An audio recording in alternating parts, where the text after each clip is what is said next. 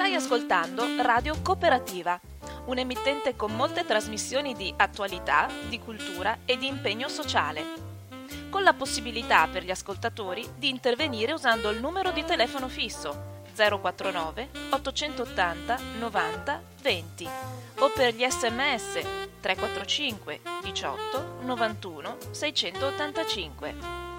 Nessuna interruzione pubblicitaria perché non dipende da alcuno sponsor commerciale. Radio Cooperativa si regge sul lavoro volontario di conduttori e amministratori e vive con la generosità di ascoltatori e soci che l'aiutano finanziariamente. Per farlo basta collegarsi al sito www.radiocooperativa.org che contiene tutto quello che può essere utile per sostenerla. Oppure si può usare il bollettino postale con il numero 120 82 301 intestato a Informazione e Cultura, via Antonio da Tempo 2 35 131 Padova. La frequenza principale è sui 92.7 MHz. Buon ascolto!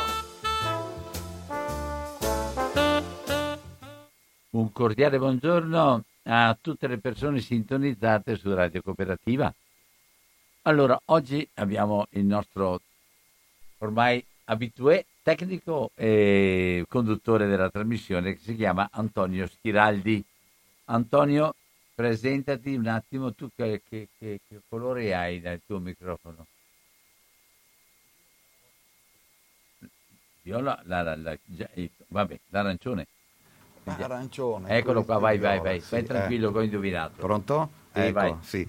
Ecco, buongiorno a tutti gli ascoltatori. Eh, sì, in che senso devo presentarmi? Che cosa fa Nessun io? problema, vai tranquillo. Eh, sì, eh, ecco, oggi facciamo un eh, esperimento, ecco, non avremo l'ospite in- per telefonata perché per eh, via del Covid eh, di- difficilmente vengono a trovarci qui in sede ehm, e quindi daremo anche spazio alle telefonate, però oggi parliamo di un argomento eh, che è, è controverso, molto controverso. controverso eh, e, e che ho studiato abbastanza approfonditamente, però eh, vi posso dire che non si Con finisce la mai, libertà di avere anche idee non si diverse. finisce mai di, di- di studiare.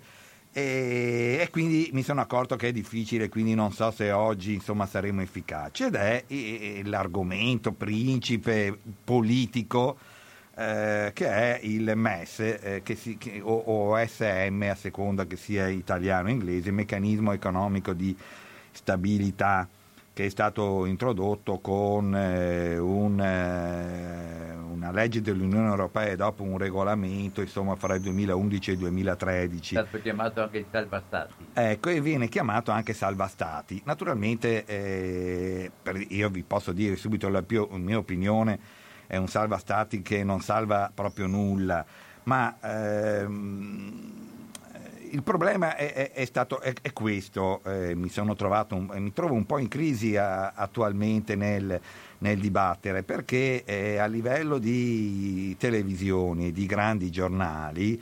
ehm, si sente solo la, eh, dire, le opinioni dei cosiddetti europeisti ehm, oppure eh, dell'estrema destra o comunque della destra italiana, eh, diciamo che è soprattutto salviniana e Fratelli d'Italia. Ehm, e dal dibattito politico eh, sono totalmente esclusi, devo dire che non sono ancora riuscito a, a sentire una voce di un economista eh, o anche di un politico che in qualche modo se ne sia interessato, le critiche da sinistra. Ecco. Eh, ora, da sinistra eh, che cosa vuol dire? Sono persone eh, degnissime che scrivono anche su repubblica.it eh, oppure eh, che sono politici, economisti, mh, di- di- insomma, piuttosto illustri, ma che non hanno accesso a televisioni e a, a giornali. Avevo Repubblica.it è il giornale online, non è il giornale vero e proprio. Ecco, non mi voglio dilungare e, e quindi io essendo un, diciamo, un, sostenitore, un seguace se volete delle teorie economiche che provengono appunto da sinistra, mi trovo male in questo dibattito perché posso anche essere un europeista e anche a favore dell'euro, ma non sono affatto d'accordo con quello che è l'attuale Unione Europea con le eh, sue ricette vecchie e attuali e quindi è, è, è difficile inserirsi in un dibattto. Eh, eh, però devo dirti anche che ci sono idee ben diverse da quelle che stai dicendo tu anche oggi. In primo piano, per esempio, qua ho sotto, sott'occhio proprio questo, questo, articolo, comunque poi lo leggerò. Okay? Ah, bene, bene. Okay. Ecco, mh, mm, fatta questa introduzione, voglio fare una promessa perché il problema è questo, perché sennò non ci sarebbe niente di pericoloso. Oggi ci concentriamo solo sul MES, che è, un, che è ed è per questo che è un po' che mi stupisce, perché è una cosa di, di un eh, valore così minimo eh, e eh, insignificante che non si capisce perché il dibattito politico eh, si, eh, eh, come si può dire, si infiammi su un argomento del genere. Eh, basti pensare che la Banca Centrale Europea emette titoli di Stato per 9 miliardi alla settimana, insomma, tanto per chiarirci, per cui siamo proprio eh, ai limiti del, eh, sì, come si può dire, del marginale per quanto riguarda il MES, però ha una grande valenza politica anche per il futuro. Però la premessa è questa, che eh, per far fronte alla crisi i, i governi di tutti i paesi, non solo l'Italia, eh, perché dovranno necessariamente aumentare i deficit di bilancio e quindi un forte incremento dell'indebitamento. E questo è il caso dell'Italia, che passerà da un 130 a un 160% del PIL. Che cosa significa? Che eh, se il PIL eh, è 1000, il, eh, il, il prodotto interno lordo, cioè eh, che poi corrisponde anche al reddito nazionale, adesso eh, comunque il PIL come definizione è l'insieme dei beni e servizi prodotti finali, adesso non stiamo a spiegarlo, eh, prodotti in un paese in un anno. Ecco. Ehm, e mettendo in rapporto il debito pubblico, cioè i titoli di Stato, insomma, eh, e il PIL viene fuori il 160%, vuol dire che il debito, in questo caso se è maggiore di 100, vuol dire che è maggiore del eh, prodotto interno lordo o se volete reddito nazionale. Per gli economisti mm, è, è la stessa misura, sono concetti diversi ma in valore reddito nazionale e produzione corrispondono esattamente ma eh, la Grecia arriverà al 200%, il Portogallo al 130%, la Francia al 120, ehm, il Belgio anche lui c'era bello alto, insomma eh, il, il, debito. Eh, si parla quindi anche per gli Stati Uniti, insomma, un rapporto che salerà sopra il 100%, al 106%. Nemmeno durante la seconda guerra mondiale aveva raggiunto eh, questo tipo di... Quindi eh, la premessa è questa, un forte indebitamento eh, che quindi creerà oh, forti tensioni sui mercati internazionali. Perché? Perché appunto bisogna, siccome eh, questi titoli di Stato vengono a scadenza eh, non è che nessuno Stato li rimborsa, io non ho mai visto nessun rimborso del debito pubblico da un secolo a questa parte, eh, semplicemente vengono rinnovati, naturalmente vengono rinnovati a seconda della fiducia che c'è, se c'è una grande fiducia, apprezzamento del paese, mettiamo la Germania, il tasso di interesse è basso, se invece c'è eh, un apprezzamento minore, eh, con eh, diversi rischi per, chiamiamoli così, creditori, allora il tasso di interesse è più alto. Eh, ecco, questa era la premessa.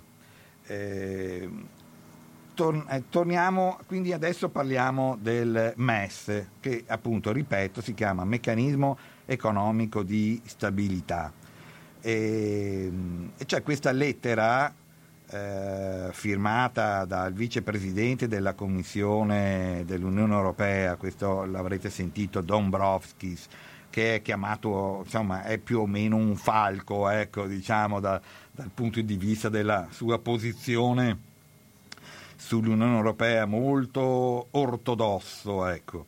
E poi firmata anche dal commissario europeo Gentiloni, in cui si assicura che accedendo al prestito del MES l'Italia non sarà sottoposta ad alcuna condizione, eh, sorveglianza o procedura. Ecco, c'è chi pensa che eh, appunto questa sia una manifestazione di buona volontà, ma che non sia così. Eh, perché c'è da dire che nel labirinto delle norme europee, gli, come si può dire, eh, eh, gli imbrogli oppure comunque le cose non chiare eh, richiedono conoscenze approfondite per essere scoperte, insomma. Eh, non sono solo le leggi italiane che rinviano a disposizioni di altre leggi, ogni comma può nascondere diciamo, una brutta sorpresa. Ecco. Eh, un esame puntuale su questo l'ha fatto Stefano Fassina. Eh, Stefano Fassina è un eh, politico, ma è anche un economista, insomma, è un laureato alla Bocconi, eh, ha lavorato anche al Fondo Monetario Internazionale, alla Banca Mondiale, poi diciamo, qui in Italia è famoso perché è stato vice ministro eh, per l'economia nel governo Letta, dal quale poi si è dimesso perché non era d'accordo con la linea politica economica che quel governo eh, appunto aveva. Eh, e quindi potremmo leggere eh, questo, diciamo, è un articolo, l'ho un po' sintetizzato eh, magari vai. non è chiarissimo, però vai, fa vai, capire la complessità e farei leggere Albino. Quale? È il 3. Eh, il 3, ok, vado subito sul 3.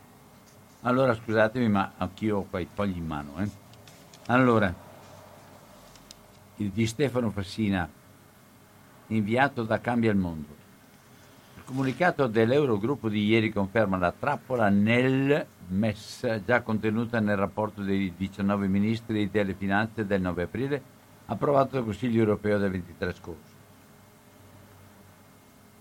La trappola scatta non all'accesso incondizionato come promesso al prestito di 36 miliardi concesso dal MES attraverso il Pandemic Crisis Support, la linea creata ad hoc per il Covid-19 si attiva dopo l'accesso dentro il meccanismo per riconoscere la trappola e provare inutilmente ad evitare le accuse di sovranismo e anti-europeismo, posizionamento politico ideologico, irresponsabilità verso l'Italia sofferente, dobbiamo entrare nel merito e chiedere alla lettrice e al lettore un po' di pazienza vi spieghiamo il percorso di lettura dalle ultime parole dei punti 3, 5 e 10 del testo condiviso ieri allora, sera. Il testo condiviso è quello dell'Eurogruppo, è un testo oh, che... Eh, A parte eh, i quattro che in, non vogliono saperne. Introduce, eh, introduce, per quanto riguarda il MES eh, l'accesso incondizionato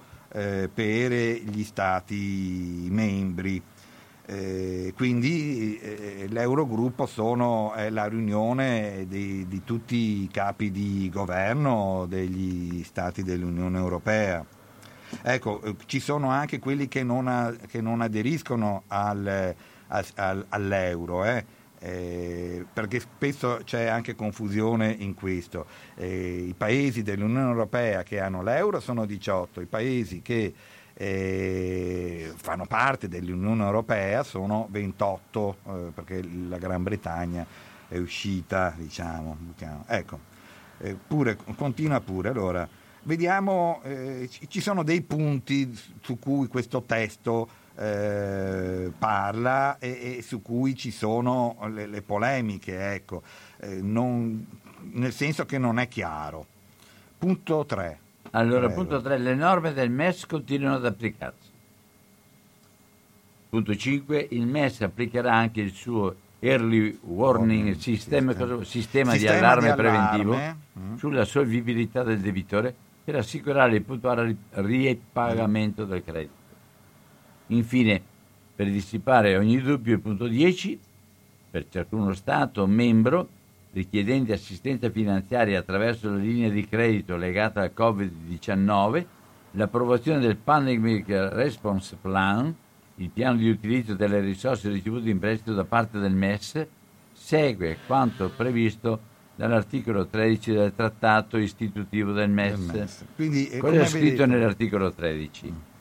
Al comma 1 dice, una volta ricevuta la domanda di assistenza finanziaria da uno Stato membro, il Presidente del Consiglio dei Governatori assegna alla Commissione europea, di concerto con la BCE, i seguenti compiti. B. Valutare la sostenibilità del debito pubblico. Se opportuno e possibile, tale valutazione dovrà essere effettuata insieme al Fondo Monetario Internazionale. Al comma 3. Il Consiglio dei Governatori affida alla Commissione europea, di concerto con la BCE e, laddove possibile, insieme al Fondo Monetario Internazionale la Troica per intenderci, il compito di negoziare con il membro del MES interessato un protocollo di intesa meglio noto come Memorandum of Understanding che precisi le, cosa vuol dire qua Memorandum of Understanding? Beh, è un protocollo di intesa che precisi le condizioni contenute nel dispositivo di assistenza finanziaria il contenuto del protocollo d'intesa ah, riflette guarda. la gravità delle carenze da affrontare e lo strumento di assistenza finanziaria scelto. Infine, il comma 6, il MES istituisce un idoneo sistema di avviso per garantire il tempestivo rimborso degli eventuali importi dovuti dal membro del MES nell'ambito del sostegno alla stabilità.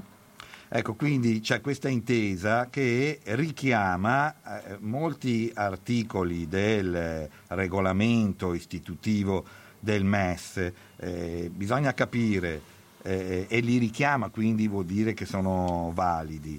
Ehm, dopodiché in, allora uno potrebbe chiedersi, ma perché allora si dice di prenderli se dopo ci mettono sotto un controllo stretto eh, a, tipo Grecia?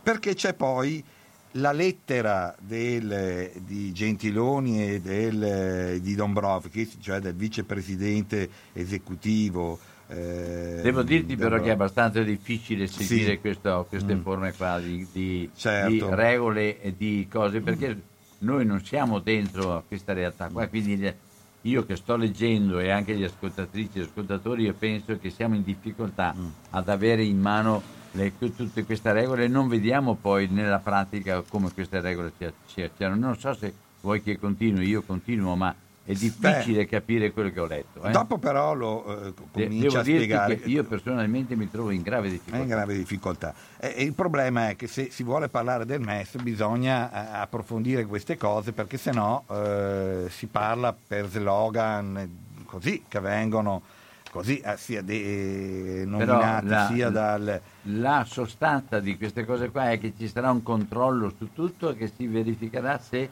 i pagamenti Successivamente. Saranno... Se i pagamenti... No, no, no, perché non ha importanza i pagamenti. Il, il problema è questo.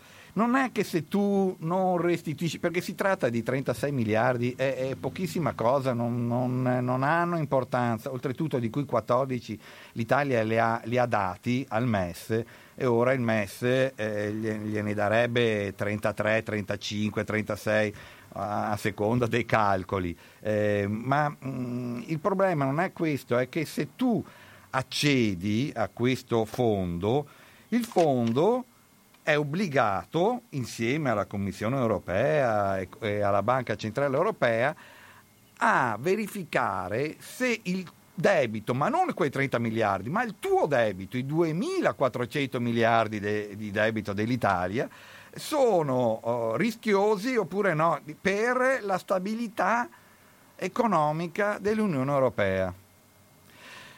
Cosa vuol dire? Che il MES non è che salva niente, perché il MES attualmente ha circa 500 miliardi di, di, di, di suo fondo, con 500 miliardi si, si salva al massimo Cipro, eh, ma eh, il MES è, introdotto perché eh, accedendo a questo fondo c'è la possibilità da parte della Commissione europea e della Banca Centrale di assumere ulteriori e grandi sforzi. Per l'Italia, se dovesse andare in crisi, non, non, ci vogliono mica 500 miliardi, ce ne vogliono 1500, 2000, forse non esistono nemmeno banche centrali in grado di eh, affrontare una crisi della Spagna o dell'Italia. La Spagna diciamo è media, ma dell'Italia che è un colosso economico, eh, sia chiaro, perché insomma saremo decimi nel mondo, o della Francia che è in grave, in grave difficoltà. Eh, allora, Fassina che cosa vuole dire? Eh, stiamo attenti perché eh, eh, il nodo, perché non si disattiva, come si può dire, il meccanismo una volta che si è entrati. Si entra senza condizioni, a dire la verità una condizione l'hanno messa, quella della, quella della sanità. Potevano almeno non mettere questa, perché a un certo punto 14 miliardi sono già nostri e poi ci dici te ne do 35 eh, e su questi 14 miliardi noi paghiamo gli interessi. Eh. Eh, te ne do 35, ma è niente, si, si, forse si paga la cassa integrazione per quest'anno. Ma eh, no, nemmeno questo, eh, e non è che si possano costruire ospedali, è solo per l'emergenza Covid, quindi non si sa nemmeno in che modo potranno mai essere utilizzati. Eh, lo capisco che è un po' difficile, eh, tuttavia appunto la stessa lettera di Gentiloni e di Dombrovskis eh, conferma che il, le, il meccanismo economico di stabilità è disattivato solo, qui lo dice, nelle circostanze, in inglese, nelle circostanze del Covid-19. È l'ultimo capoverso di, quella pagina sì. 3. Che cosa significa nelle circostanze del Covid-19 non si attivano i, i, vari commi e articoli del regolamento eh, del trattato MES eh, e quindi eh, finché c'è, io lo interpreto così, finché c'è il Covid-19, c'è questa emergenza, eh, non ci saranno programmi di aggiustamento macroeconomico e l'intervento della Commissione e della Banca Centrale, ma finito il Covid, finita l'emergenza, eh, il trattato del MES esplica tutta la sua valenza giuridica, eh, cioè è un trattato che è superiore anche alle leggi italiane. Eh, in questo eh, come si potrebbe dire, eh, è anche difficile introdursi e continuare. Eh, non so adesso, dimmi tu Albino, come ma, eh, possiamo fare? Eh, io sono, mm. ma non lo so, sento che è abbastanza, abbastanza difficile. Ecco. Mm, ho capito, è un tentativo che non eh, ci riesce. Se vuoi, se vuoi mm. leggo Conseguentemente la lettera non disattiva neanche i comi 156, ma vedi, è, è difficile che quali sono i comi 156? Li ho letti prima, ma chi è che se li ricorda? Ma eh, eh, sì, eh, sono quei comi. Eh, cioè Qua sono, dice per esempio: Sono quei comi che mettono sotto Il primo comma di tale articolo è inequivocabile: uno Stato membro, e tra virgolette, soggetto a sorveglianza rafforzata, istituto confermato dalla lettera di due commissari, adotta, previa consultazione e in collaborazione con la Commissione di intesa con la BCE ed eventualmente il Fondo Monetario Internazionale, misure atte a eliminare le cause o le cause potenziali di difficoltà. E che cosa vuol dire? Che cosa... No, allora, Uno che ascolta cos'è che può capire? Ho capito. Beh, però il problema è ah, questo. Io non l'ho capito. Eh. Siccome il, la lettera di questi di Gentilone, che poi è una lettera, non, non ancora deve essere approvata e così via, Mm, si riferisce al MES come applicazione e, e parla solo di disattivazione sotto l'emergenza Covid, vuol dire che tutto ciò che riguarda questo trattato sarà valido nel momento in cui l'emergenza Covid finisce. Ecco. E allora il trattato del MES e chi chiede un prestito al MES è sottoposto sempre, perché eh, vuol dire che si trova in uno stato di crisi quasi fallimentare, ecco, eh, a una sorveglianza cosiddetta rafforzata, che vuol dire che il, il tuo bilancio lo, fanno, lo fa diciamo, la Commissione europea, lo fa eh, la Banca Centrale, il bilancio dello Stato, le entrate e le uscite, che cosa effettivamente le spese sociali, se vogliamo, quello che poi è un po' successo eh, in Grecia, che so, la diminuzione del 30% degli stipendi degli statali, oppure la privatizzazione di porti e aeroporti, ecco, per, perché? Perché bisogna che il, lo Stato torni ad essere, come si potrebbe dire, solvibile con il suo debito pubblico. È indipendente dai soldi che si sono ottenuti dal MES. La Grecia non ha ottenuto soldi solo dal MES, ma dopo, per il fatto che è entrato in quel meccanismo e quindi ha accettato i programmi di aggiustamento economico, la sorveglianza appunto eh, europea, eh, ha dovuto diciamo, diminuire il proprio debito pubblico. In che modo? Vendendo gli aeroporti. Ecco, per incidere volevo dire che gli aeroporti sono tutti in mano tedesca, tutti gli aeroporti della Grecia, da, da, dalle isole e così via, i porti in mano ad, altre, eh, ad altri stati e così via, insomma hanno dovuto vendere, come si, si dice, eh, molte cose nel proprio paese. Eh, forse, ecco, un'altra cosa che bisogna dire, ecco, per, per, capire meglio, perché uno si potrebbe dire, potrebbe dire, beh vabbè, ma se si chiede in prestito, il problema è che gli unici paesi che fanno debiti, che chiedono prestiti nel mondo in conseguenza del Covid-19 sono i paesi dell'Unione Europea, perché tutti gli altri paesi, gli Stati Uniti, l'Inghilterra, il Giappone, la Cina, la Svizzera, adesso eh, chi più a, a seconda insomma, della crisi che hanno avuto, non, non fanno debiti, stampano moneta. Cosa vuol dire?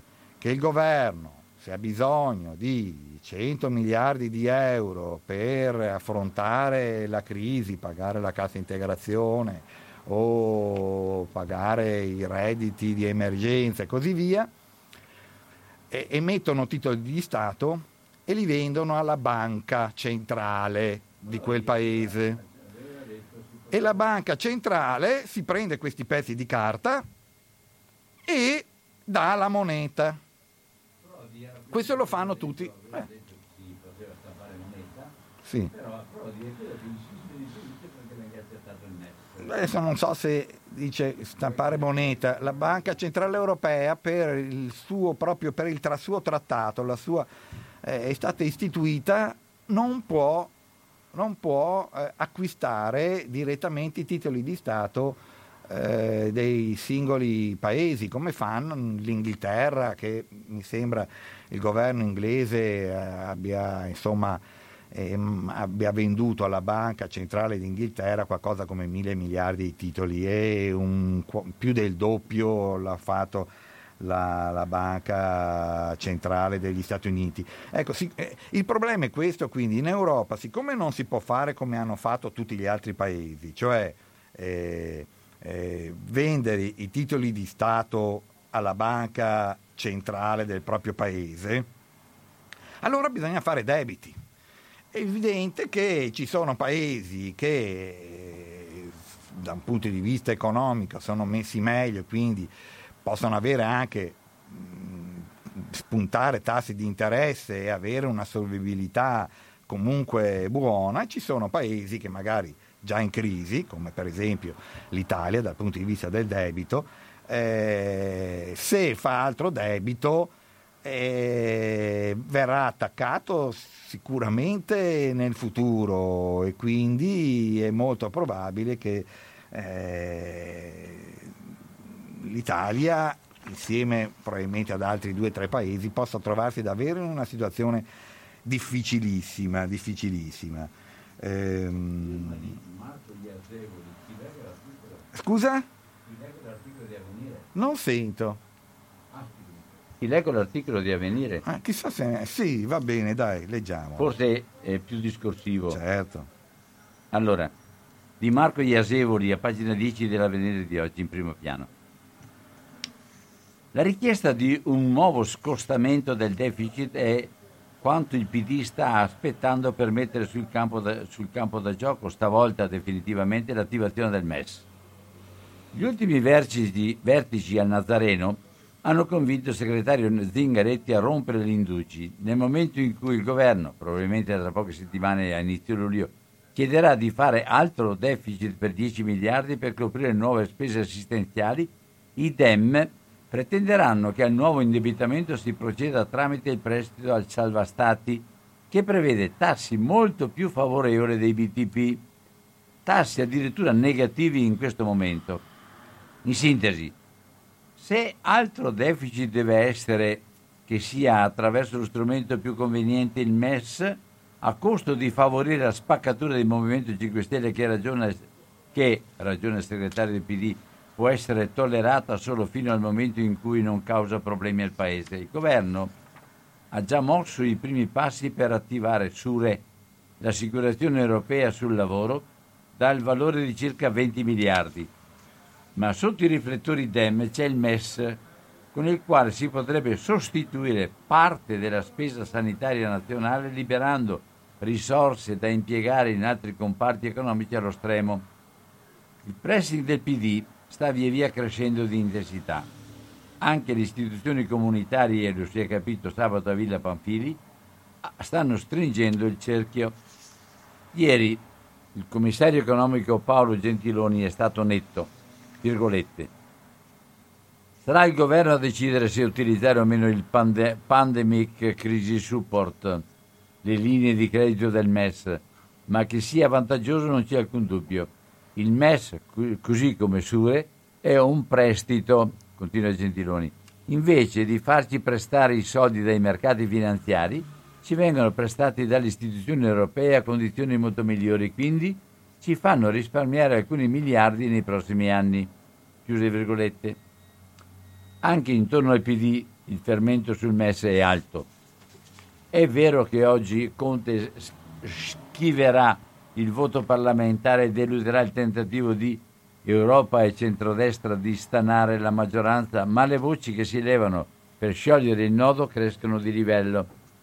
Romano Prodi, in audizione davanti ai membri della Commissione, politiche UE della Camera, mette in guardia, virgolette, se arriva il MES dove mettere i soldi lo dobbiamo decidere noi, non noi Stato, ma lo Stato con le regioni, spiega il professore in un discorso molto ampio con cui incita il governo a mettere in atto in fretta le misure prese. Virgolette. Dobbiamo fare subito il discorso su come allo- allochiamo questi fondi del MES insiste Prodi, sulla medicina di base, per i piccoli ospedali, per i grandi ospedali, sulla ricerca. Io sono estremamente favorevole al MES. Se i nostri piani verranno bocciati, la riallocazione dei fondi per la sanità dopo la pandemia la dobbiamo fare in ogni caso. A Prodi si aggancia subito il presidente dei senatori del PD Andrea Marcucci che sembra molto deciso a porre presto la questione del MES a Palazzo Madama. Ci vuole concretezza e velocità, dice Marcucci, sollecitando l'esecutivo a sciogliere le ultime riserve. Il Movimento 5 Stelle resta fermo sul no al solo MES per via delle condizionalità ancora esistenti nel trattato istitutivo del fondo e soprattutto, era quello che dicevi tu prima, resta fermo sulla logica di pacchetto che lega politicamente salva stati e recovery fund. Ma i tempi del recovery fund sono incerti alla luce del negoziato UE in corso. Tuttavia, anche il senatore pentastellato Lorefice ammette che il momento della verità è vicino. Il Parlamento si esprimerà in maniera chiara in occasione delle comunicazioni che il Premier renderà i primi di luglio. E qua Dora dice eh, qua dici i nodi e poi i fondi, ma io mi fermerei qua. Questo è l'articolo sì, di ma il, il, problema è questo, è molto facile parlare in questo modo, sono dei politici, non sono andati a, a leggersi che cosa ci sono dietro agli slogan, salva stati, che non che non si chiama così, perché viene chiamato così e chi lo chiama in questo modo. Il problema è questo, si tratta sempre di politici, non, forse, cioè, a dire la verità, eh, eh, bisognerebbe invece, eh, sia che si abbia un'opinione o un'altra, rispondere alle critiche di chi va nel dettaglio, perché se no non, eh, se uno dice non ci sono condizioni, dopo eh, dimostra che eh, sul, i, sull'intesa dell'Eurogruppo, sulla lettera di Gentiloni, eh, non viene disatteso niente di quello che è il trattato del MES, ma solo per accedere, perché la mancanza di condizioni una, non ha significato, semplicemente nel senso che dice non ci sono condizioni per poter prendere i soldi perché bisognerebbe essere in una in, in grande crisi economica per poter prendere i soldi dal MES. Allora invece dice no, no, eh, dato che c'è la, la, crisi è per tutti, i, i, soldi dal MES si possono prendere, ma si, a parte che appunto si tratta di 35 miliardi che verranno dati in circa 4-5 anni, a dire la verità anche perché un paese non riuscirebbe a spenderli subito eh, e, e bisogna che ci siano dei piani e così via. Allora, chi è che l'accetta è difficile... degli Stati europei? Scusa? Chi è che l'accetta il MES degli Stati europei?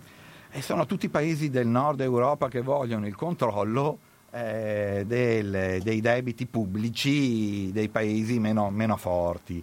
E entrare al MES non ti risolve nulla se un paese fosse in crisi perché appunto il suo fondo è, è, è, molto basso eh, quello che può utilizzare un singolo paese, siamo i 28 evidentemente. Eh, il problema è che prende, la BCE interviene ad aiutarti solo se tu aderisci al MES, perché il MES, abbiamo visto da alcuni articoli eh, eh che ha nel, nel suo trattato, introduce aggiust- la sorveglianza rafforzata sul bilancio, gli aggiustamenti eh, strutturali macroeconomici e così via. E, e, e quindi eh, è un baluardo per quanto riguarda, eh, come si può dire, l'equilibrio dell'euro che insomma eh, è, è soprattutto un equilibrio dei paesi nord europei. Eh, sono cose piuttosto difficili che forse bisognerebbe affrontare in, in piccole dosi e eh, questo hai ragione eh, Albino. Eh, non si riesce a rispondere alla domanda ma perché chi dice che non ci sono condizioni lo mette su una lettera rivolta all'Eurogruppo che non ha nessun valore giuridico? Perché Invece il testo condiviso dall'Eurogruppo di adesione al MES invece richiama espressamente gli articoli e il trattato istitutivo del MES? E io risposte ancora non ne ho avute e solo si dice che è conveniente. 30 miliardi a tasso zero ammesso che sia così perché i tassi anche variano nel, nel tempo. Se il prestito è decennale chi l'ha detto che fra cinque anni sarà un tasso zero eh, a parte che ci sono le spese per questo istituto MES. Eh, ci sono tante cose, mh, mm, per esempio anche di come è organizzato evidentemente il MES, che non è nemmeno un organismo dell'Unione Europea, è una banca privata di cui fanno parte i governatori, i quali hanno l'immunità di tutti i tipi, penale, giuridica e così via, e che, sono, che sottostanno alla totale segretezza, eccetto quelli del, mi sembra, della Germania e dell'Austria. Quelli devono rendere conto ai loro parlamenti. Tutti gli altri, chiamiamoli governatori che vanno a far parte del MES, sono eh, sottoposti alla segretezza delle loro decisioni. Ma questo, vabbè, uno dice, vabbè, democratico no, ci danno soldi. Il pericolo non è per i soldi che uno dice, beh, perché devo rinunciare a 30 miliardi? È che chi aderisce al MES accetta gli articoli di sorveglianza rafforzata del MES. Non è che l'Italia va in crisi per questi 30 miliardi, che sono nulla. L'Italia va in crisi perché arriverà a un 160% del PIL e quindi siccome entrerà in crisi scatteranno i controlli di sorveglianza rafforzata e quindi di programmi di aggiustamento macroeconomico. La polemica in questo perché uno dice che cosa si può fare è, è quasi niente, nel senso che siccome la Banca Centrale Europea non può aiutare i paesi in crisi o tutti quelli in crisi per il Covid-19 stampando monete e acquistando i titoli, i titoli di Stato, eh, gli Stati non possono fare altro che indebitarsi, ma non è che li possiamo chiamare aiuti questi. Eh, se l'Italia si indebita ancora, va, va in crisi totale perché i mercati non, eh, non lo accetteranno questo.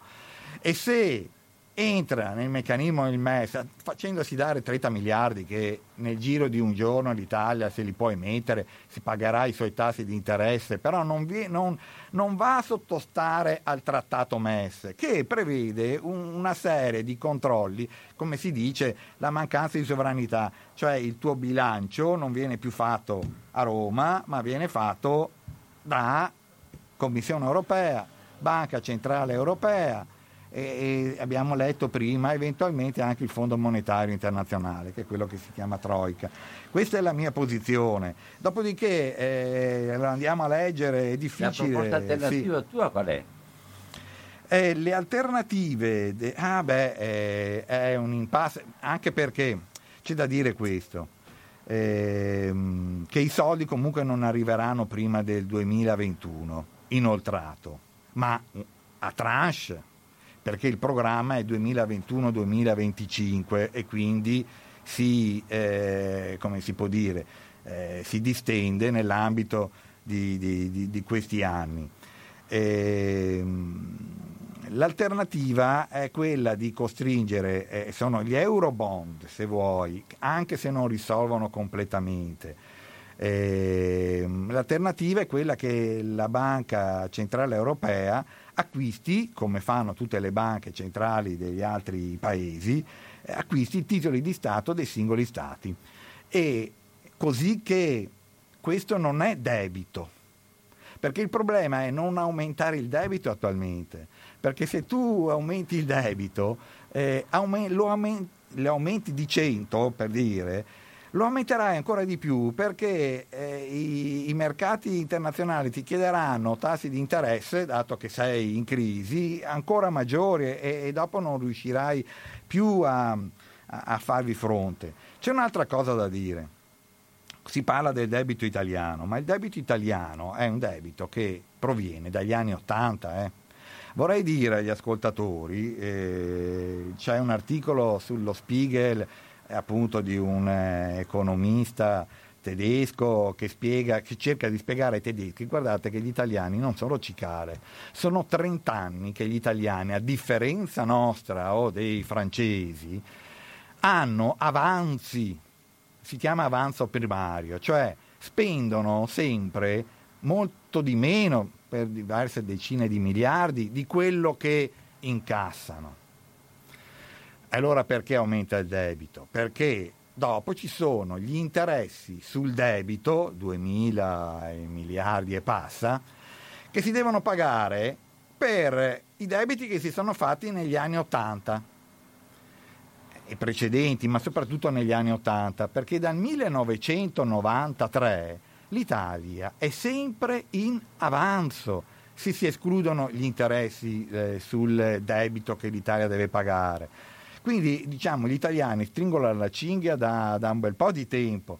E quindi parlare di cicale o di persone che non restituiscono il debito è totalmente sbagliato perché eh, eh, l'Italia i suoi sforzi eh, li sta facendo in modo molto forte da 30 anni a questa parte, a seconda dei governi, chi più chi meno, ma insomma più o meno gli avanzi primari ci sono sempre stati, solo nel, con la crisi del 2009, solo nell'anno 2009 non c'è stato un avanzo primario. Avanzo primario vuol dire che entrano circa, che ne so, eh, 700 miliardi di euro, ma l'Italia ne spende 650 e quindi è un avanzo. Però dopo ci sono quegli altri 70-80 miliardi di euro che provengono dal debito pubblico di interessi che si devono pagare che dopo portano la bilancia in negativo. Eh, però più di così eh, non si può perché sennò insomma eh, stringere la cinghia fino a far eh, soffocare le persone non si può ecco in questo senso Non so se abbiamo detto delle cose interessanti, però a questo punto forse invece di continuare a leggere Albino, proviamo così gli ascoltatori hanno capito, non hanno capito, vogliono fare domande, vogliono dire la loro, la loro opinione. Allora vado al subito alle telefonate. Pronto? Buongiorno. Buongiorno. Sono Liliana. Liliana, buona giornata. Allora, io vi ho ascoltato e una cosa che non è mai uscita in tutti questi modi di prendere il MES, mica il MES, di cosa fare, cosa non fare, è che questo paese, ad esempio, ha un'evasione fiscale fuori da qualsiasi norma eh, europea e molto probabilmente anche quei paesi cosiddetti ostili all'Italia, che sono quei quattro paesi, 4-5 paesi nordici, non hanno torto nel, nel, dire, nel porre tanti paletti, perché su questa evasione non se ne sente parlare. Io ho ascoltato ieri eh, il sunto di quello che ha detto il professor Savona, che è responsabile della Borsa di Milano, eh, su come eh, fare senza prendere i soldi del MES o in prestito.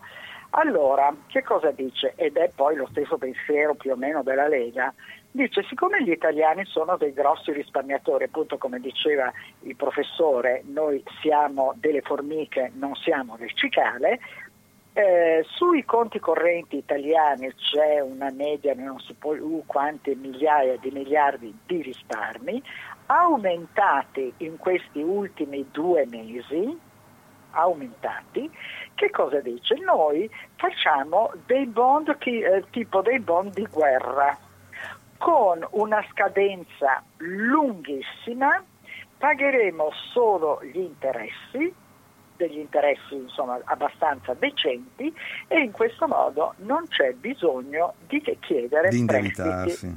di indebitarsi, però sembra, c'è chi ha spiegato che è praticamente come fare l'oro alla patria, perché anche il professor Sadona di andare a prendere i soldi da chi estraeva delle tasse non li ha neanche minimamente nominati. Addirittura ho sentito che il famoso oro alla patria, ma prima ancora dell'oro alla patria, uno dei tanti prestiti chiesti ai cittadini italiani mm, negli anni 20, non vorrei sbagliare, sapete quando è stato reso definitivamente, con tutta l'inflazione che c'è stata, con una guerra mondiale di mezzo, praticamente gli hanno reso carta straccia?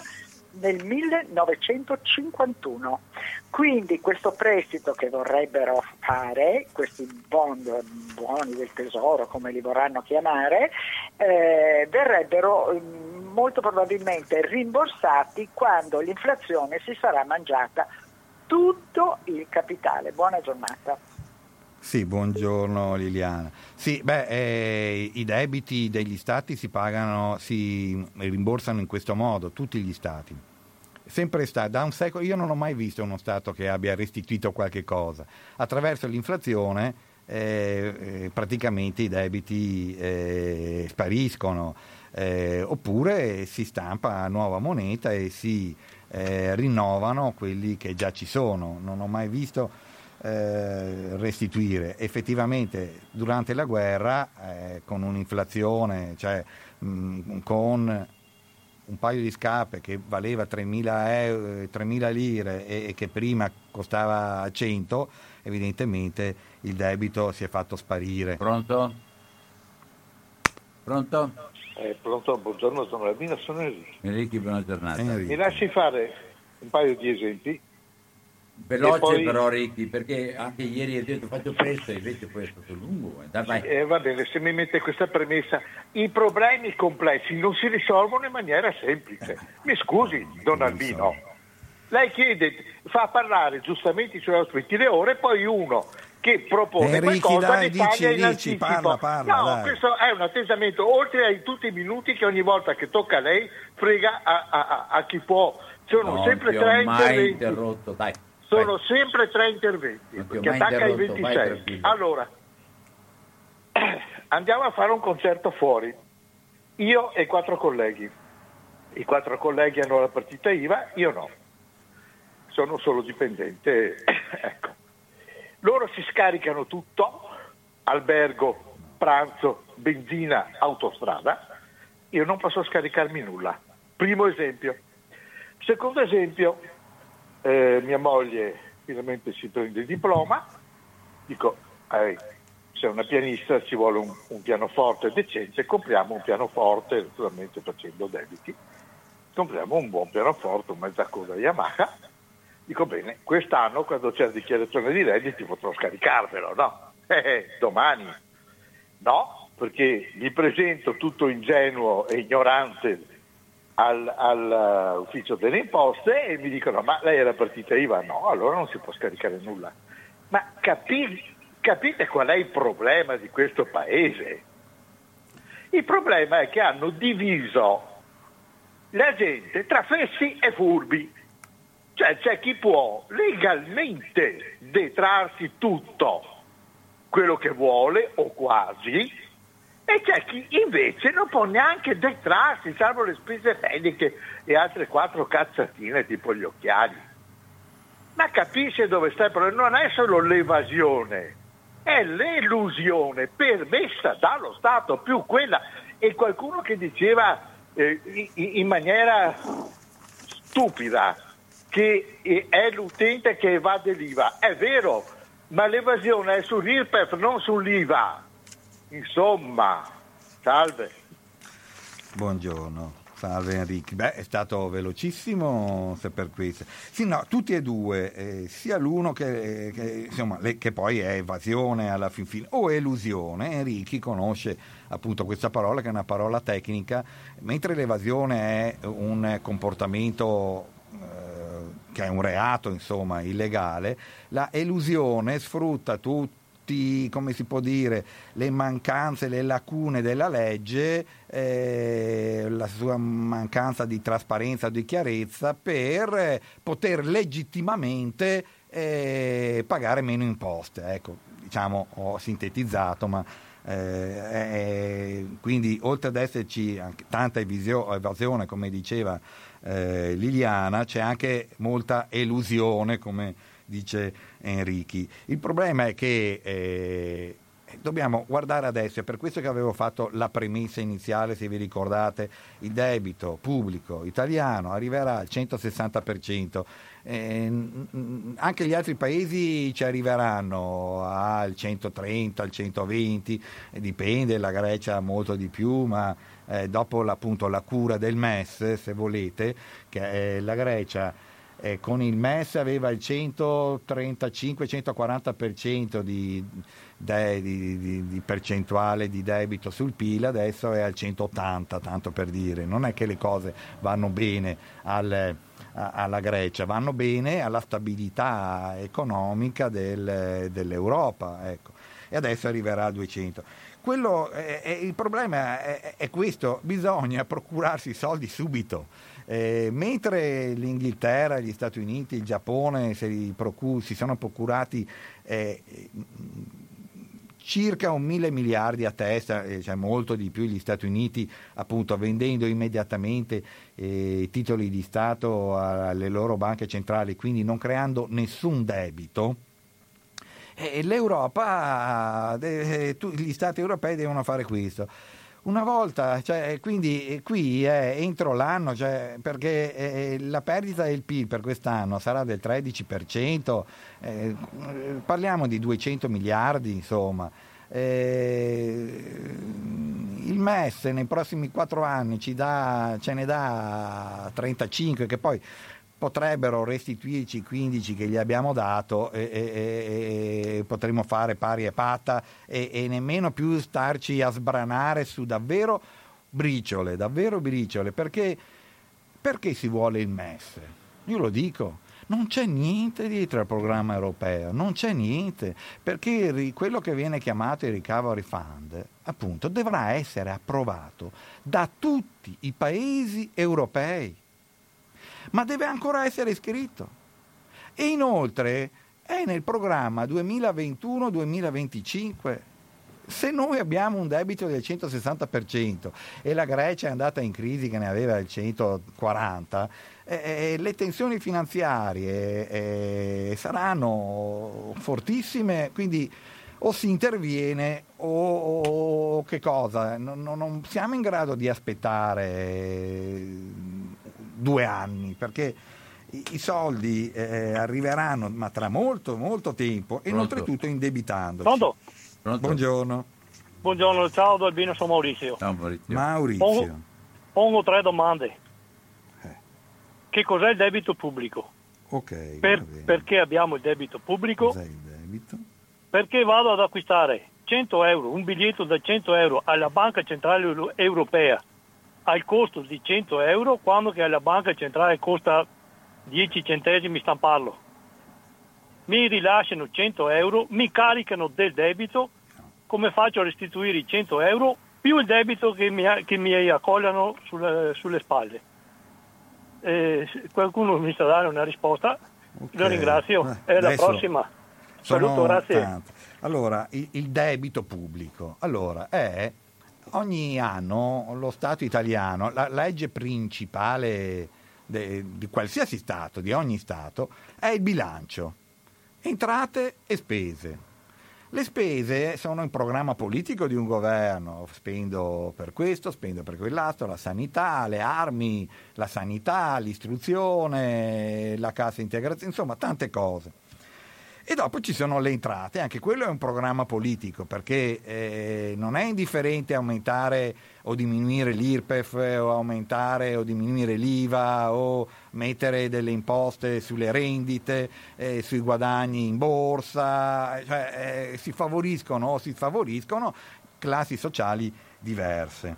Eh, quando c'è una differenza tra le entrate, le varie imposte e le spese, pubbliche, eh, quello è il deficit di quell'anno, è, è il disavanzo, chiamiamolo così. Il debito pubblico è la somma di tutti questi deficit che in questo caso l'Italia come altri paesi, perché tutti i paesi hanno un debito, l'Italia ce l'ha elevato ma non è che gli altri paesi non ce l'abbiano, appunto l'Italia sommando tutti questi deficit annuali è arrivata ad avere un 2300 circa miliardi di euro di eh, debito pubblico. Quindi il perché c'è è questa differenza. Dopodiché il grosso del debito, appunto ripeto, è, è stato fatto negli anni 80. Eh, da 30 anni l'Italia eh, cerca di stringere la cinghia, ma il peso degli interessi eh, fa in modo che comunque ogni anno va in deficit. Ecco, vi posso dire che eh, si pagano ogni anno circa 70 miliardi di interessi sul debito pubblico. Però dopo il nostro deficit non è di 70, è di 20 perché? Perché noi eh, eh, riusciamo diciamo, a risparmiare una cinquantina di miliardi perché eh, le nostre entrate sono tot, le nostre spese sono eh, di quei 50 di meno e quindi dopo eh, siccome dobbiamo pagarne 70 di interessi, la differenza eh, però è sempre negativa, ecco. quindi eh, diciamo che si autoalimenta, anche se ultimamente si autoalimenta in modo molto minore rispetto ad una volta, però il peso è grosso. Quella dei 100 euro non l'ho ben capita perché devo dire che eh, le banconote non, cioè non hanno dietro niente. Eh, se si ricevono dei soldi non è che si ricevono dalla, dalla Banca Centrale Europea, la Banca Centrale Europea stampa dei pezzi di carta che sulla base della fiducia circolano, non, non c'è altro, se, dove, se dovesse perdersi la fiducia totalmente in quella moneta nessuno vorrebbe quei pezzi di carta. Eh, l'euro ha una, eh, ha un'apprezzabilità diciamo, più elevata di quella di altre monete, non quella del, del dollaro evidentemente, però ehm, diciamo che eh, eh, non, non, c'è un tipo, un qualche condizione per stampare la moneta. Non è che ci deve essere l'oro, è, sono, è circa un secolo che non c'è più l'oro comu- e gli Stati Uniti non, nel 1973 hanno proprio elevato la conversione, l'unico paese che era rimasto ancora, eh, eh, che convertiva in oro i dollari. Nel 1973 gli Stati Uniti hanno detto non lo faccio più perché? Perché se no eh, la Russia l'avrebbe fa, avrebbe fatto saltare il banco perché insomma gli avrebbe chiesto, avrebbe chiesto la conversione in oro eh, di tutti i dollari che diciamo, possedeva, ma non esiste effettivamente l'oro nelle banche centrali, no, non c'è, non serve più a nulla, eh, proprio sono pezzi di carta, a seconda del, de, di quanto è apprezzato quel pezzo di carta vale di più o di meno. Il dollaro rispetto all'euro più o meno adesso siamo quasi alla pari. Eh, qualche anno fa invece eh, dovevano, per un euro doveva, gli Stati Uniti dovevano darmi un euro 40, quindi l'euro era molto apprezzato. Eh, non è una cosa tutta positiva o tutta negativa, eh. sono gli Stati Uniti che hanno voluto in qualche modo o meglio, eh, scusate, è stata l'Europa che ha voluto deprezzare l'euro, perché sennò non riusciva ad esportare anche lei, faceva fatica comunque ad esportare anche lei, insomma, in giro per il mondo con un euro forte. E sono cose anche piuttosto difficili a cui io non riesco eh, a rispondere completamente, anzi. Pronto? Ah, pronto, buongiorno, sono Alberto. Alberto, buona Alberto. Ciao. Allora, innanzitutto ringrazio tantissimo il suo ospite perché finalmente ha spiegato in maniera chiara e precisa com'è questa faccenda. Lo ringrazio veramente tanto perché io sinceramente a sentir parlare senza fare nomi da qualcuno del Lido che parlava di tonnellate di miliardi dell'Europa, sinceramente ti cadono un po' le braccia perché io capisco fare il tifo per un governo perché è della tua parte, ma dire queste parole sinceramente lascia il tempo che trova. Tonnellate di miliardi sembra che l'Europa ce li regalasse. Beh, proprio... Perché tonnellate sono 70 più 80, 70 a fondo perduto si dice, 80 in appunto, ma, poi, ma, poi, le condizioni come lei Però, ha appunto, perfettamente spiegato certe condizioni e poi nel tempo che... ecco. Esatto quindi la ringrazio tanto ha spiegato bene e tutto questo ridimensiona quello che è stata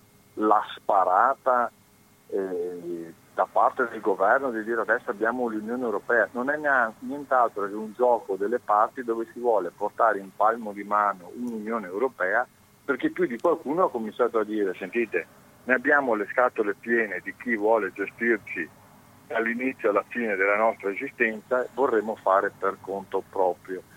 E aggiungo un'altra cosa, oltre ai ringraziamenti che appunto eh, veramente sono sentiti, eh, mi viene da dire un'altra cosa, ma perché questo governo di volta in volta ha fatto le sparate prima del bazooka e dopo lo sforzo, la, la, la richiesta dell'atto d'amore alle banche? Cioè, un governo non serio, non fa queste sparate continue che poi tradotto non sono stati mai dati soldi effettivamente alle persone, c'erano continui rinvii. Cioè, che bisogno c'era del MES o del Recovery Fund, come si chiama, se prima qualcuno parlava di bazooka? Ma dove sono questi soldi? Ecco, io una persona che parla così, dopo che siano difficili, poi un altro paio di mani, ma un governo che si esprime in questo modo, che fa le sparate propagandistiche poi abbiamo il, il sito dell'Inps che si impalla perché non riesce nemmeno a dare le risposte. Voglio dire, non copriamoci di ridicolo anche su questa cosa.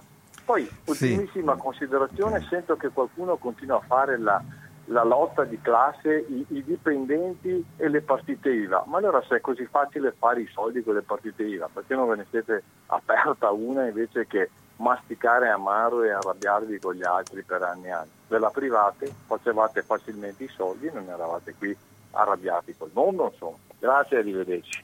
Buongiorno Alberto. Eh, non è proprio così. Adesso io non lo so se il governo abbia eh, appunto parlato di bazooka, perché poi bisogna parlare eh, anche, cioè ci sono i giornali, e c'è il governo, eh, non sempre appunto i giornali riportano eh, o hanno interesse insomma, a riportare le cose come sono.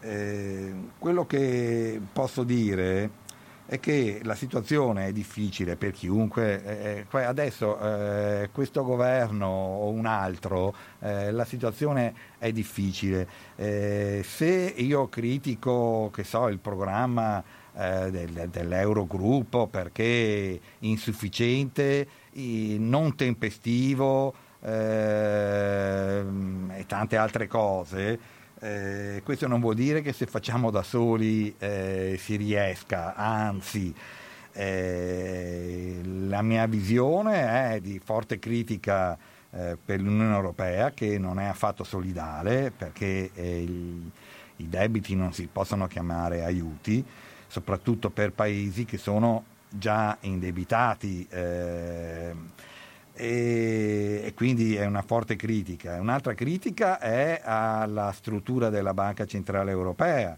Eh, sinceramente io no, no, non sono uno che mh, ha nostalgia per la lira, ma vuole che l'euro sia un euro eh, che possa essere eh, allo stesso livello di un dollaro americano, di uno yen giapponese, cioè che abbia una banca centrale europea che eh, possa intervenire nei, per esempio in questo caso nei casi di crisi eh, dello Stato e quindi stampare moneta per eh, fornire liquidità alle imprese, alle partite IVA se vuoi, ma anche ai, eh, so, ai sussidi di disoccupazione o agli stipendi dei dipendenti che devo dire in Italia sono molto molto bassi eh, e quindi questo provocano una carenza di domanda interna notevolissima in una situazione in cui è difficile esportare se non c'è la domanda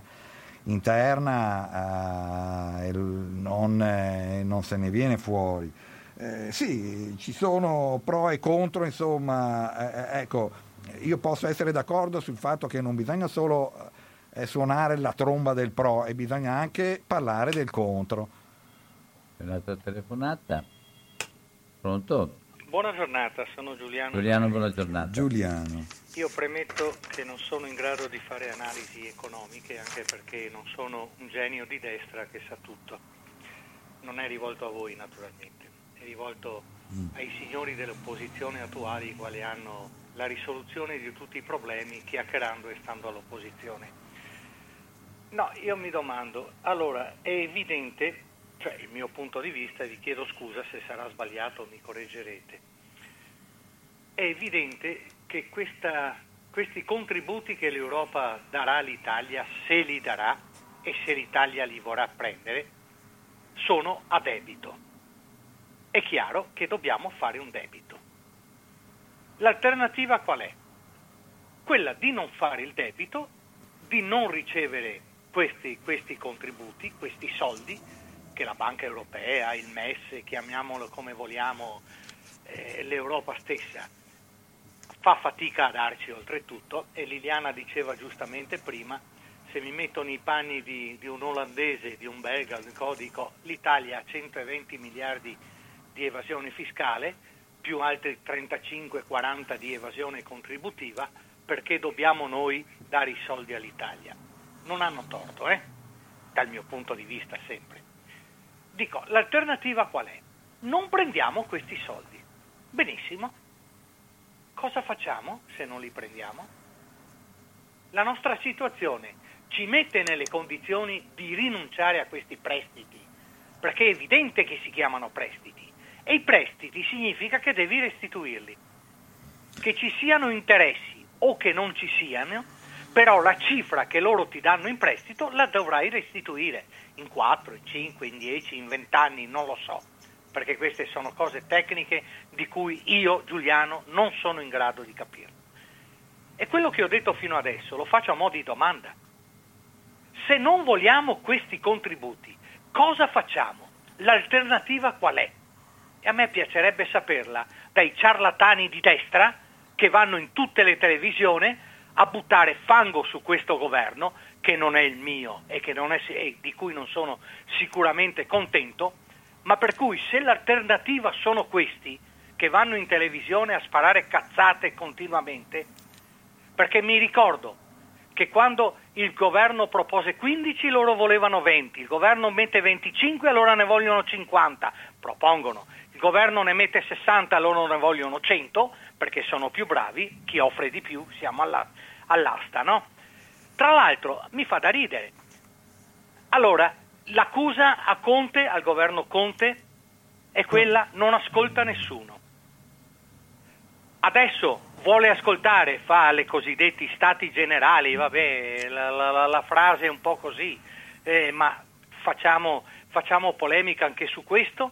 E allora, ecco, adesso è sottomesso a, a, a, al comitato che ha fatto le robe, poi non va bene neanche se ascolta il comitato, poi si lagnano perché non ascolta le opposizioni, il governo invita le opposizioni, ah no non ci vado perché quel posto non mi piace, voglio andare da un altro. Ok, abbiamo ecco. capito. Ci però, siamo capiti, appunto, mi sono espresso. Diciamo che il nostro intervento però Grazie. non aveva Buona niente giornata. a che fare eh, con la politica, cosa. erano dei contributi, si può essere d'accordo oppure no.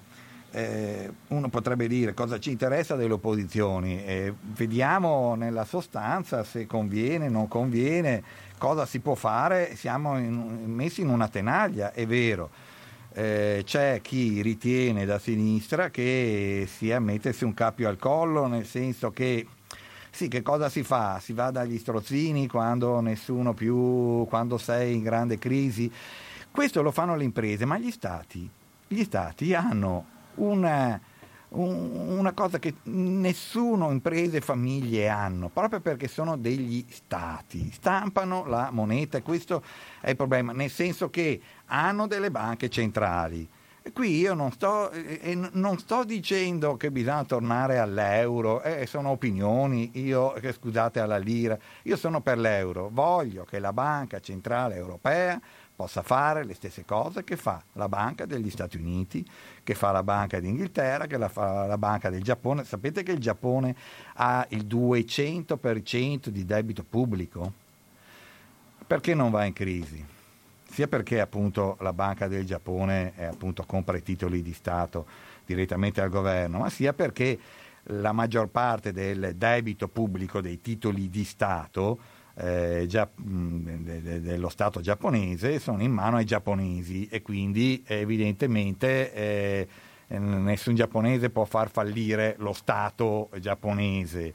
Eh, mentre ecco, l'Italia una volta era, eh, aveva sì un 50 e 50 ma adesso è molto esposta con eh, le banche internazionali e queste evidentemente eh, ecco, come diceva questo Giuliano, eh, o, o, ehm, più che farsi rimborsare chiedono tassi di interesse eh, elevati per poter rinnovare, perché nessuno mai rimborsa, nessuno Stato rimborsa i propri.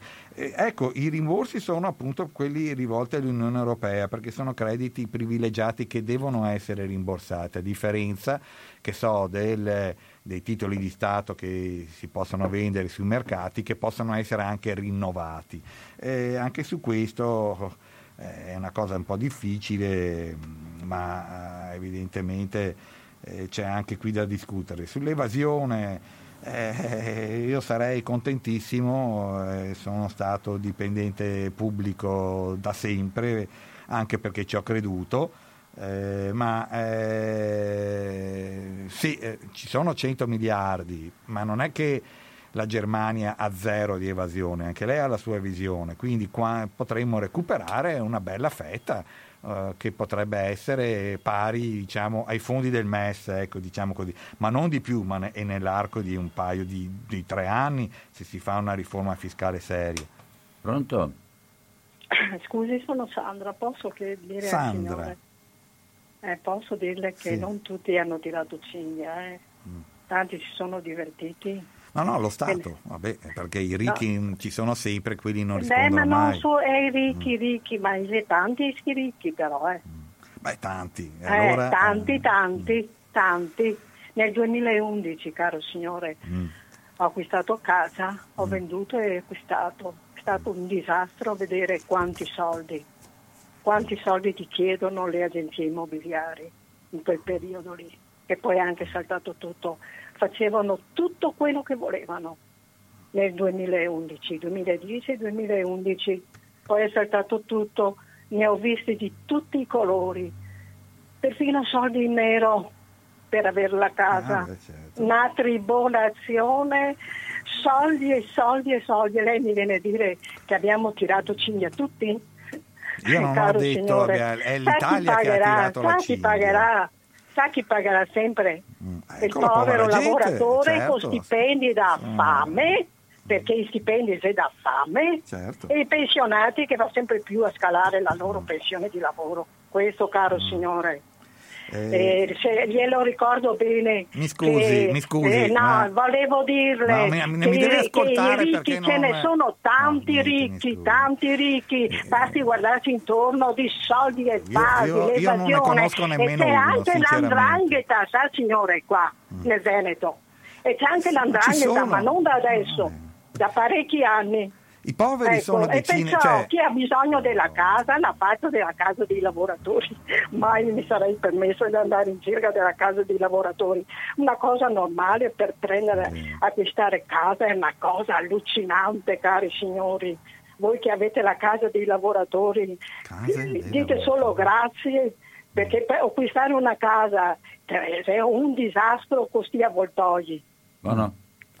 Ok, Buona eh, l'equivoco dipende da questo. L'Italia ha tirato la cinghia, sicuramente, nel senso però che appunto l'hanno pagata i lavoratori, nel senso che ci sono stati tagli alla sanità in questi ultimi vent'anni pari a, a- a quello che col MES ci vorrebbero dare, circa 36 miliardi, miliardo più, miliardo in meno, sempre su consiglio diciamo non diretto ma indiretto dell'Unione Europea che ci chiedeva di privatizzare, insomma, ecco, quindi ecco, in questo senso. Ma mm, eh, ricchi ci sono, ma eh, o sono di più dei poveri, ma non è così.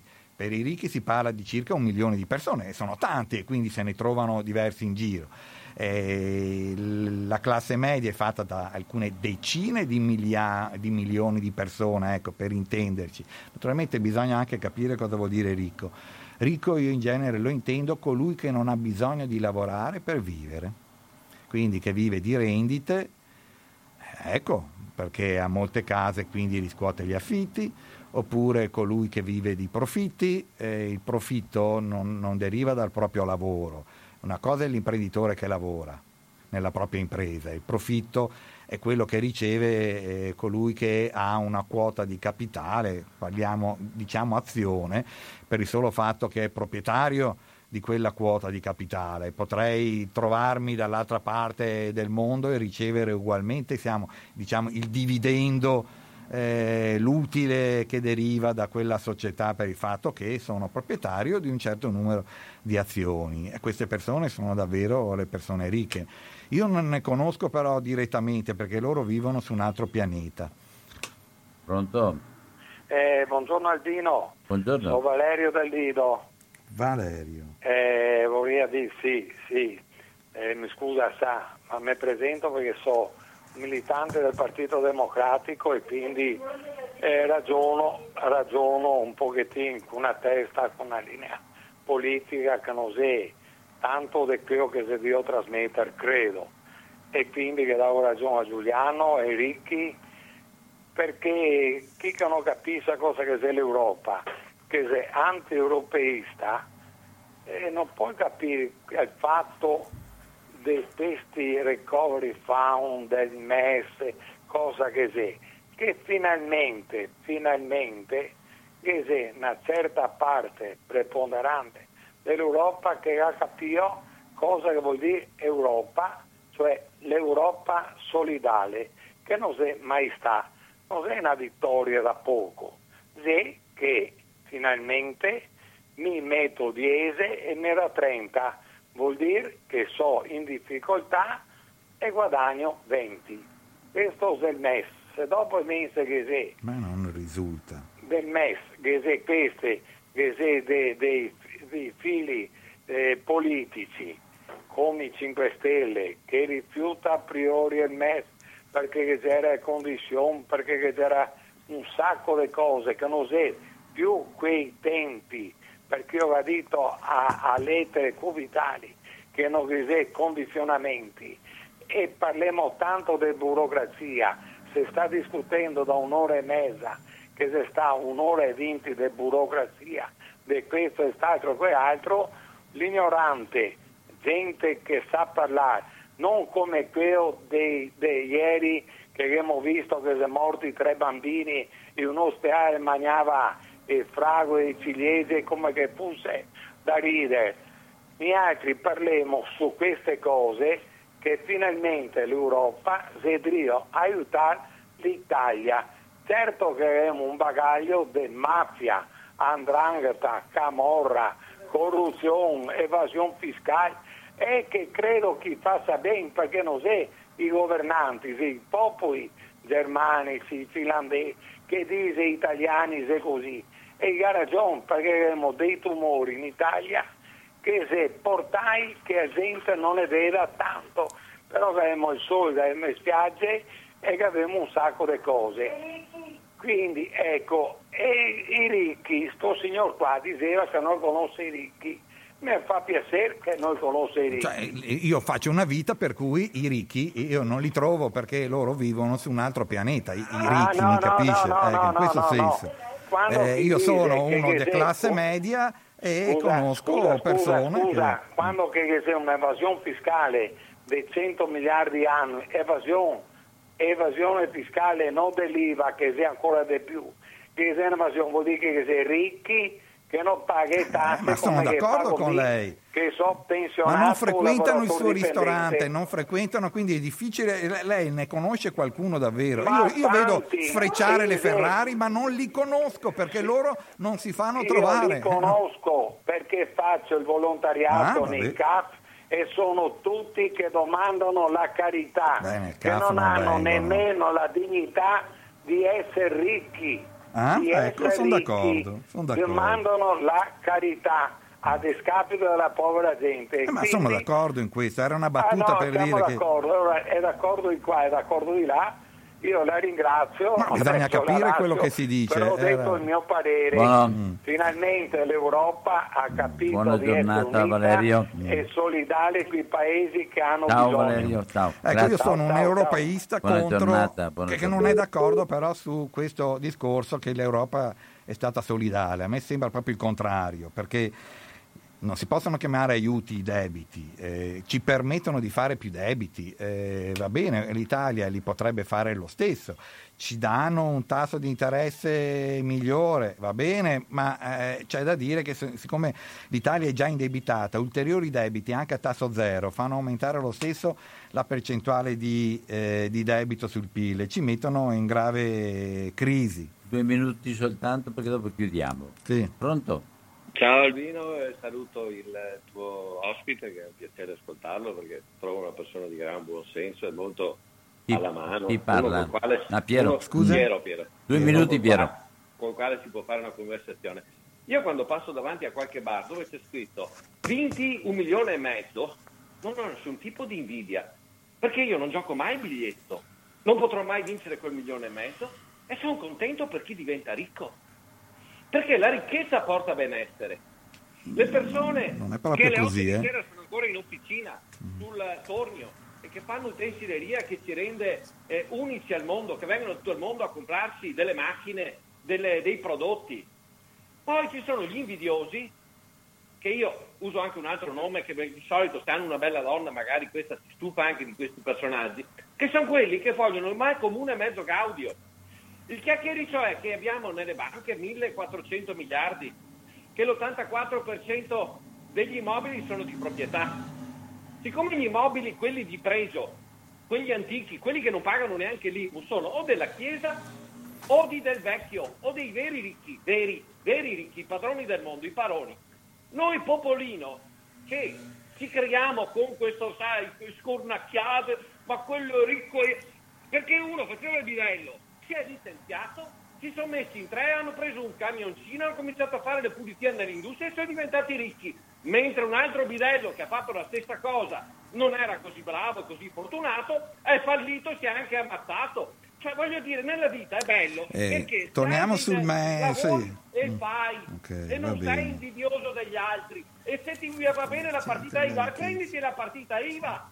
Cioè, io- è bello essere la libertà, non di essere scurnacchiati, Buono. Ma c'è, scusa, ma eh, se a me piace fare il professore, se a me piace fare il medico, se a me piace fare il vigile del fuoco, se a me piace fare eh, l'infermiere o il vigile, eh, e questi sono servizi essenziali. Vuoi fare a meno di queste persone? Adesso io non ho capito questo, eh, non, solo, però non solo, ma eh, per quello che vince anche Sì, 100.000 euro, ma- quanti è che hanno perso, e anche lo- Sì. perso anche la pensione? Ah no, vabbè, ma questo è, questo è l'esempio della lotteria, adesso è una cosa, insomma, tutti giochiamo, è logico che è bello essere ricchi, se- ma eh, senza nemmeno appunto metterci niente. E quello che mi dispiace, l'esperimento è sbagliato, è fallito, nel senso che ho ricevuto eh, diciamo, elogi da appunto chi è più o meno insomma eh, mh, sostenitore dell'opposizione che è diciamo di destra estrema destra non ho ricevuto mh, altre telefonate. E quello che volevo dire invece era vediamola da, da sinistra. Chi è di sinistra è contro il MES ed è contro eh, l'accordo dell'Eurogruppo lo dicono tanti economisti di sinistra, lo dicono alcune centinaia di, di professori universitari che hanno firmato un appello e così via. Cosa voglio dire? Dopo, non è che io ho ragione, gli altri torto e così via, perché su queste cose eh, si tratta di opinioni. È che la la- è molto problematica, è molto difficile entrare. Quello che mi dava fastidio è essere identificato per il solo fatto che sono contro l'accordo dell'Eurogruppo che non ritengo affatto solidale, il discorso sia solo tra destra e, e- e- centrodestra, se vogliamo chiamare l'attuale governo con una colorazione, insomma. Ma eh, appunto non è solo questo, non è solo questo, tutto è molto problematico e anche difficile. Allora ci fermiamo qua, eh, mi- è rimasta la questione aperta, si può discutere ancora, vedremo anche quali saranno le, le- le opportunità o le, invece le difficoltà. E ringrazio tutti voi che avete partecipato con grande attenzione e anche vorrei dire con attenti. grande passione. Grazie e Grazie buon pomeriggio gli a tutti quanti. ascoltatori. Ciao, ciao.